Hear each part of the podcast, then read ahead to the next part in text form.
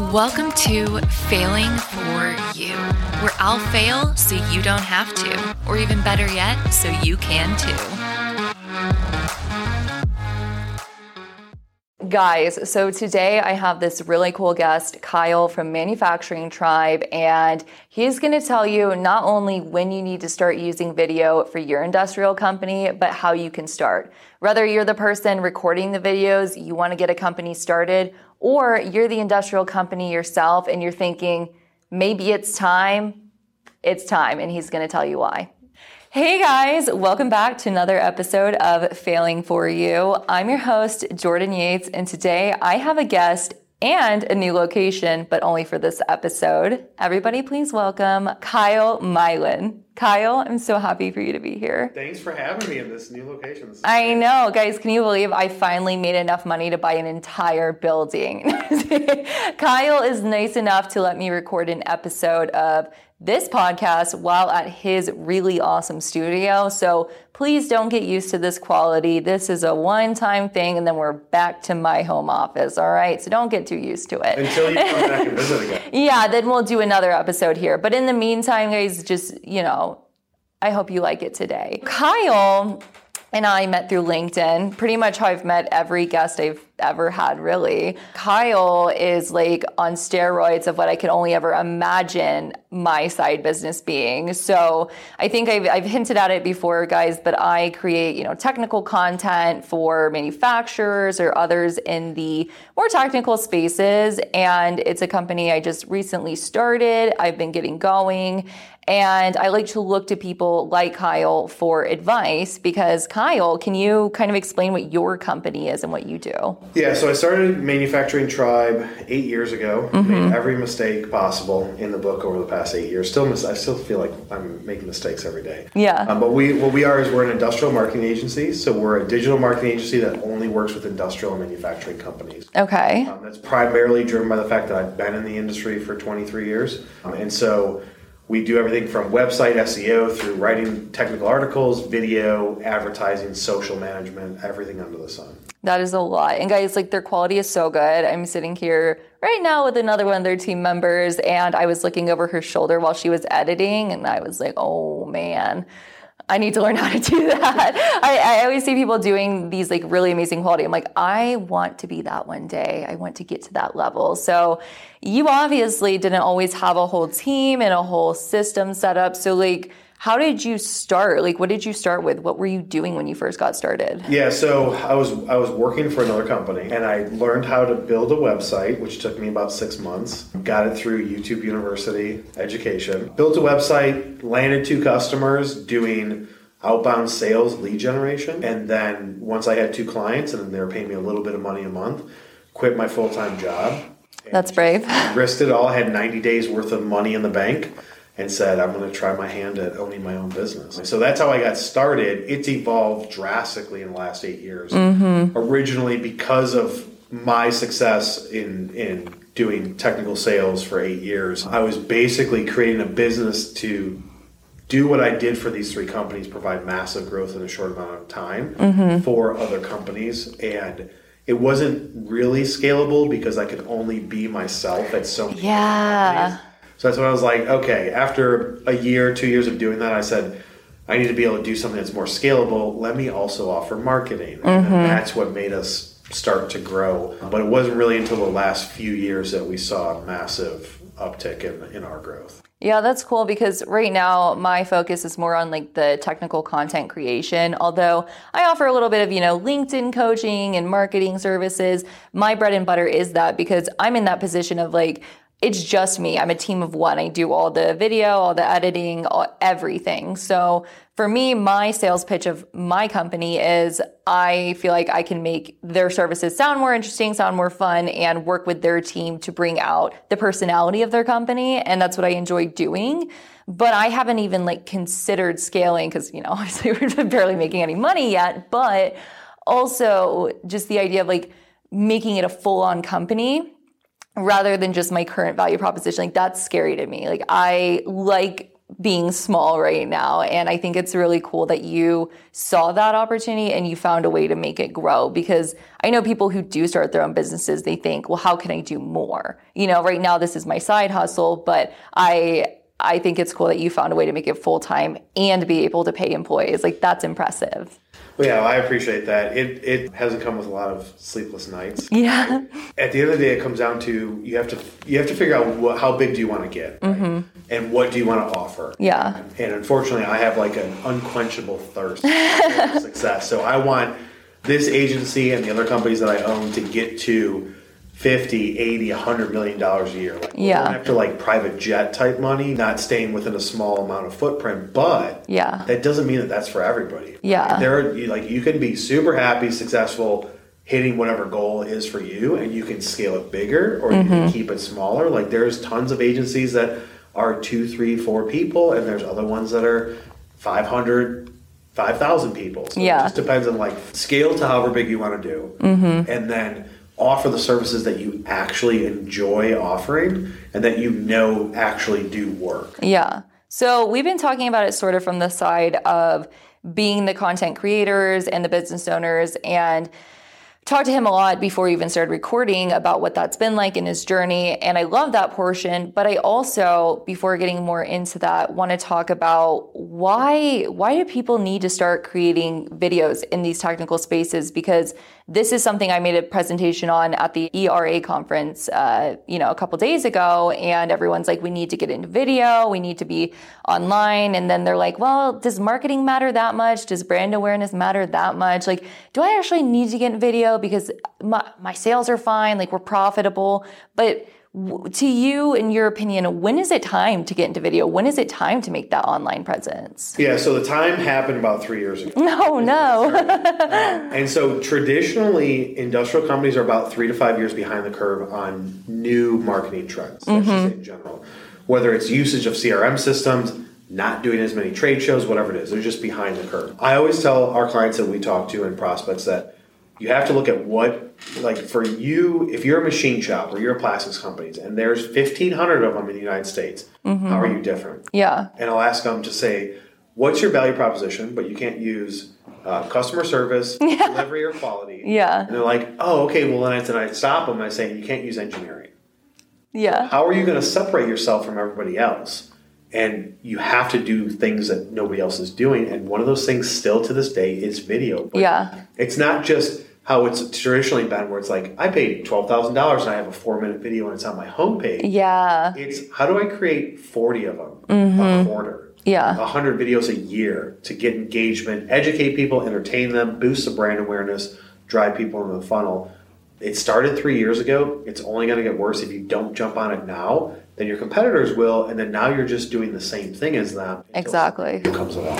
Yeah, and that's the thing I've noticed too is the they'll spend all this money on one really good video and then it's like it doesn't do anything for them because a big portion is consistency. It's being able to make content, you know, not just once but continuously and continuously like cutting it up, reusing it and using it to make you have a online presence. And the best way to have an online presence is to be online consistently. So that's why I feel like a lot of companies get really discouraged because they're like, well, I spent all this money and it did nothing. Why would I spend more? Especially like a company like you guys, you're more on the high end scale of, you know, quality. And so you'll be a little more expensive. And so do you ever feel like you have a hard time not convincing, but explaining to customers like why this costs money and that there is an ROI to it? So usually that happens in the initial call. Mm-hmm. And I always tell our sales team, don't sell the unsellable. Yeah. If somebody doesn't believe in it and you have to convince them at length, they're not going to be a good customer. Yeah. And so there's no point in doing business with them. We look at it from a standpoint of when somebody says, I know that I need to be doing more online, I know that this stuff works, Mm-hmm. then we just basically say, here's how we think you should do it. Yeah. Go with us or not, but this is what's going to get you growth based on our research. But I don't try and I, I educate people that are willing to be educated. Yeah. But I don't go down the path of selling the unsellable because it's a waste of time and there are a million other companies out there Yeah. say, I want to do this, or I have been doing this, it's been at a small scale, I'm ready to turn it up, then they come to an agency like ours where it's like, yes, we're expensive, but mm-hmm. what we do like we've made hundreds of millions of dollars for our clients in the last few years. Yeah. And it comes with what we do. And the only way that we know what to do is because we do it every day. Yeah, absolutely. And like, I, I think the thing that's hard too is sometimes you have employees who aren't the decision makers pushing it, being like, hey, like, I know we need to get out there. I know we need to make content, but like, how do I get my boss to say yes? Like, and that's hard. So, like, what do you do in a situation where it's like, there's the decision makers not on board, but everybody else is. Like, is that one of your unsellable ones, or do you guys try to coax them or like help them understand it? Like, what's your approach? Yeah, so that you just got to come with data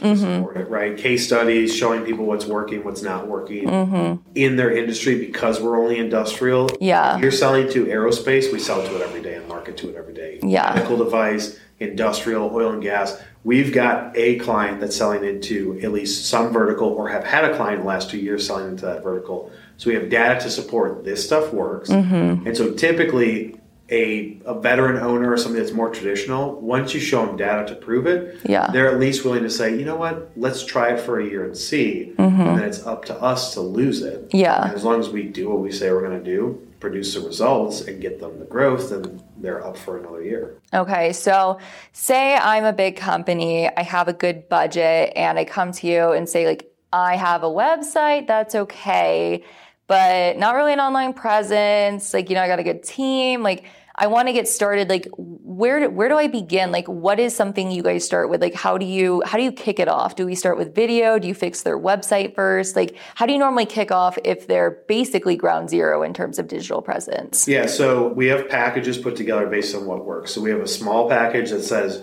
we need to manage your social presence, we need to create some piece of content, and we Mm-hmm. Yeah. need to be able to manage the distribution of that. That's kind of a starting point. So the first thing I would ask somebody is, what's your budget? Yeah. And 70% of the time they say, I don't have one. Yes, but you know there is one. There is one. I Yeah. Spend $100,000 a month with me. Yeah. Well, there's no way I can get that approved. So I'll ask Yeah.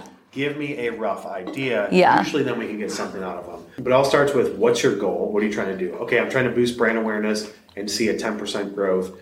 We we go super deep in the conversation with them. I Mm-hmm. want to know everything. Where are you seeing growth? What industries? How much of your revenue is driven by what current method? Is it coming from the website? Is it coming from trade shows, referrals? Are you guys doing cold calling? What's your outbound sales team like? Yeah. ask all those questions to get a picture, and then I say, okay, here's the missing pieces of the puzzle, and it's going to cost this much money a month, and this is what you should see growth wise from it, and that kind of starts the conversation. But it's not a very difficult strategy to have. Yeah. you have to produce content. That's like that's the only way to stand out, written or video. Mm-hmm. You have to put that in places that people are going to see it. When people search for you, you want to show up. So Mm-hmm. either they're searching for you through Google, or they're not searching for you, and you have to put something in front of them that's enticing. Yeah. LinkedIn. Mm-hmm. But what are you going to put in front of them? You can't just say, "Buy from me, I'm the best." You have to try and educate them, which comes from articles and videos. Absolutely. So, something that I got a lot of questions on when I was doing a presentation on LinkedIn is the idea of people like to buy from people, right? So, there's a good approach and like having your sales guys grow their LinkedIn's and get more social and have that awareness. But also sometimes employees quit and then all of a sudden you invested in having them grow their social. How often do you guys ever focus on the individuals and growing them socially? Or is it more like company pages only? Or do you train the guys at all on how to grow their LinkedIn's and utilize that? Like where does that come in? And what's your opinion on it? Yeah, so we actually do both. Okay. You'd be surprised as to how many profiles of salespeople and CEOs that we actually run. Managing their connection requests, sending messages. What? messages. Oh. A company page can grow to the rate at which they're discovered and producing good content. Mm-hmm. The fastest way to grow a company page is to have people grow their network and share the content from the company Yeah. to their network. Uh-huh. Well, if your salespeople have 200 connections, you're only going to see so much. right? Yeah. So we try and get them at the fastest scale we can. Okay. Mm-hmm. Within the limitations that LinkedIn has now put on in the last year or so to get high quality people that they can provide value to and sell something to possibly in the future, Mm-hmm. connect with them, and then the content we produce, put it in front of them to try and drive people back to the company page. But we manage outbound conversations. There's a lot that goes on behind the scenes that people don't know about, and it's that's just what works. If it didn't work, we wouldn't offer it as a service. And there's some companies that say, we don't want you to do that because we've got certain rules, but there's uh, companies overseas that we do it for Mm-hmm. um, in different parts of the country, and there's a lot of people in the U.S. that you think that it's them, but it's not. It's us. I don't know why that made me feel giddy. Like I just got like a little excitement. I never thought of doing that. Like I I offer like LinkedIn training or like help you get your profile set up or like how to use it because you'd be surprised how many people don't know how to make a post. Yeah. And so I'm I've been focusing on like the really granular like how can I empower you to do it yourself? But then you can only like expect them to do so much once they know how because they may not keep up with it. But if you're in control of that and your company is, they will see the growth because you know how and you can actually do it and be consistent. So that's smart. Yeah. Oh, you're so smart. I've I've talked to enough people. Uh-huh. So I'm like, look, man, this works. I can prove to you this works. I guarantee you that doing this will work. Do you have time to do it? Yeah. I really don't have time, or I do have time to do it. We get into it two weeks in, man. You're not doing what we said. Yes. This is, this is hindering my performance. So, are you going to do it? Yeah, I'm going to do it. Like a personal trainer. and they do it a little bit. Yeah. We through Technical Sales University, I have an hour long course on how to use LinkedIn, Mm-hmm. how the algorithm works, how to update your profile, how to get found, send connection requests, everything. We put them through that training Mm-hmm. so they understand it. But if they don't do it, it hinders things. So Yeah. say we're at a point now. You said you didn't want us to manage your stuff. We're at a point now where I'm asking if you want to reconsider that. And Yeah. they say yes. Here's the extra fee for us to do that. We've got a team internally that manages all that stuff, and then things start to happen. I'm kind of obsessed with that. Now I want to offer that. It's amazing. like that's so smart because I just think about it and I'm like, I know that I left a customer the other day where it's like you need to send out your 250 requests per month that you get for your your company page. You know, you get 250 requests you can use, and it's like, I hope that got done. You know, because now it's March and now you get 250 more, but they don't add. You know, like it's like they every month they restart, and it's like to have that hand in there. I think is so smart because now your your results can be more guaranteed because you are like able to have that control. So I think that's really smart and Yeah, that's really one, cool. One way to force the results to actually happen if it works. Right? Yeah, We- for sure. We've got a special way that we do it. It's not rocket science. Yeah. we- we've got something that we it is to some people. Yeah, maybe to some people, but I feel like I've been beating other people on LinkedIn since probably 2016, which that's always an interesting conversation. Like, what's your password? yeah. Types of passwords I've heard. Oh my the gosh. it's just hilarious. And then it's like they've got two FA set up, so it's like on the phone with them. You're gonna get a text message. I'm. Yes. And then now I'm in a different location, like I'm at home doing something, or a team member is doing something, different IP address. We got to re-authenticate, um, so it can get in. The setup can be a little bit tricky. Mm-hmm. I agree. But once you get rocking and rolling, like what, what you have to look at is salespeople, presidents, CEOs need to focus on their level, their area of genius and what they do best. Right? Mm-hmm. Yeah. And if that salesperson is best doing RFQs and booking discovery calls, but isn't going to put in the effort to do some hunting, Mm-hmm. let us just take that off of him. Yeah. Let them do what they're great at. We can get attention and drive conversations. Mm-hmm. Let us do that aspect. But I always tell them pay attention to your inbox because I'm not here to micromanage it. I want Mm-hmm. Yeah. to have a hand in it. So if somebody responds with a certain message, we can notify you, but I want you to be looking at this every day. So we're starting to train them in Yeah. the habit of it. And then they eventually they can say, okay, now I'm going to take over responding to stuff, but I'm still not going to engage or post every day. Yeah. I'm not going to share the company stuff, so we still do that for them. Oh my gosh, I'm obsessed with you guys. It, it's fun. It's just Yeah. One of those things where a lot of the things that, um, like we offer cold calling. oh my gosh, really? Yeah, so That's nice. For companies, we've been doing it for eight years, and we stopped for a couple of years because Because it sucks. it, so it sucks, but it was just getting too much. Like everybody was like, make cold calls, and I'm like, I'm not sending a tele. Sending yeah. right? Yeah, that's a whole different thing. So we're strategic, but we offer like lead generation where one of our team members does cold calls, Mm-hmm. sends out messages, sends out emails, appears as if they work for the company, which they kind of do. Yeah. Their sole job is to generate activity for the sales engineer, business development manager, whatever, Mm-hmm. to have conversations. So there's tons of lead gen companies out there. There's tons of people that say, I'm going to do calls for you, book appointments. The amount of time that it takes to teach them Yeah. like we're a machine shop, we're a plastics company, we're a robotics integrator, we're a control systems integrator. It could take months, and at the end, they're like, "You still suck on the phone." Whereas Yeah. us, it's I'm just like, "What do you sell? Who do you sell to?" That's all we need to know. Give me a presentation. We're going to start making calls in a week. And that's the difference between hiring a marketing company that has technical experience and one that doesn't. So that's why you're special because you have that background in this industry. Yeah. As an engineer before, you know, switching to the more uh, media side. So, like, that's why your stuff is so good because you do understand, you do relate, you have the empathy. And I think that that's a piece that's missing when these people spend thousands upon thousands of dollars with a media only company. Like you guys get it. And that's rare. And I think that's something that makes you special. And that's why I say my value proposition is, is like, I get it. Like I'm in this industry too. Now my quality of video is not going to be as good as like a nice production company would, but at least I'll understand you. You yeah. know, I can give you that much. And then one day maybe we pay someone else to record the video or I refer them to someone like you that has the high quality. And it's like, it, it's cool. And I'm, I'm glad to have met you and actually seen your setup and like, truly understand it even more to where I do have a really good referral that I can give now because it's hard. Like I wouldn't want to just send them to anyone, you know, and say like, good luck, bye. Yeah. But now I could confidently send somebody with the budget to you and I would feel good about it. We know industrial. And it's mainly not only because we've worked in it, like as an agency, but we came from it. That's the thing is like, I came from it. Nancy's got more experience than me, my, my marketing manager. She's got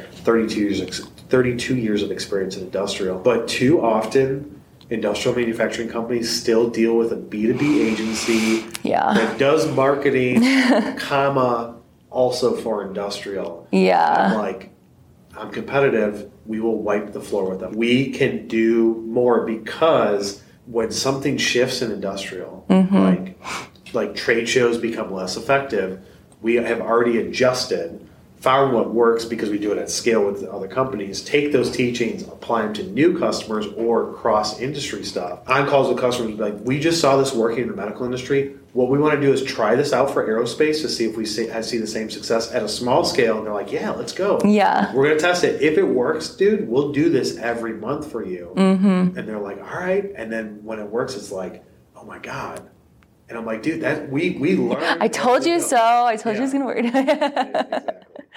That's awesome. Well, I feel excited and excited to go home and edit the videos that I have going on because you guys are just inspiring me. And I'm going to try to not feel bad about how low quality I am compared to You're you, totally but you know. no, it's, it's like if you saw the videos I made back in 2016, 17, yeah. it was trash. Like, so trash. Like phones weren't good. Mm-hmm. I was like trying to follow Casey Neistat, who's the one who started doing the vlogging with a DSLR camera. Like mm-hmm. it was so ghetto. It was in my car. Like it was so it was so trash. Thank God for iPhones.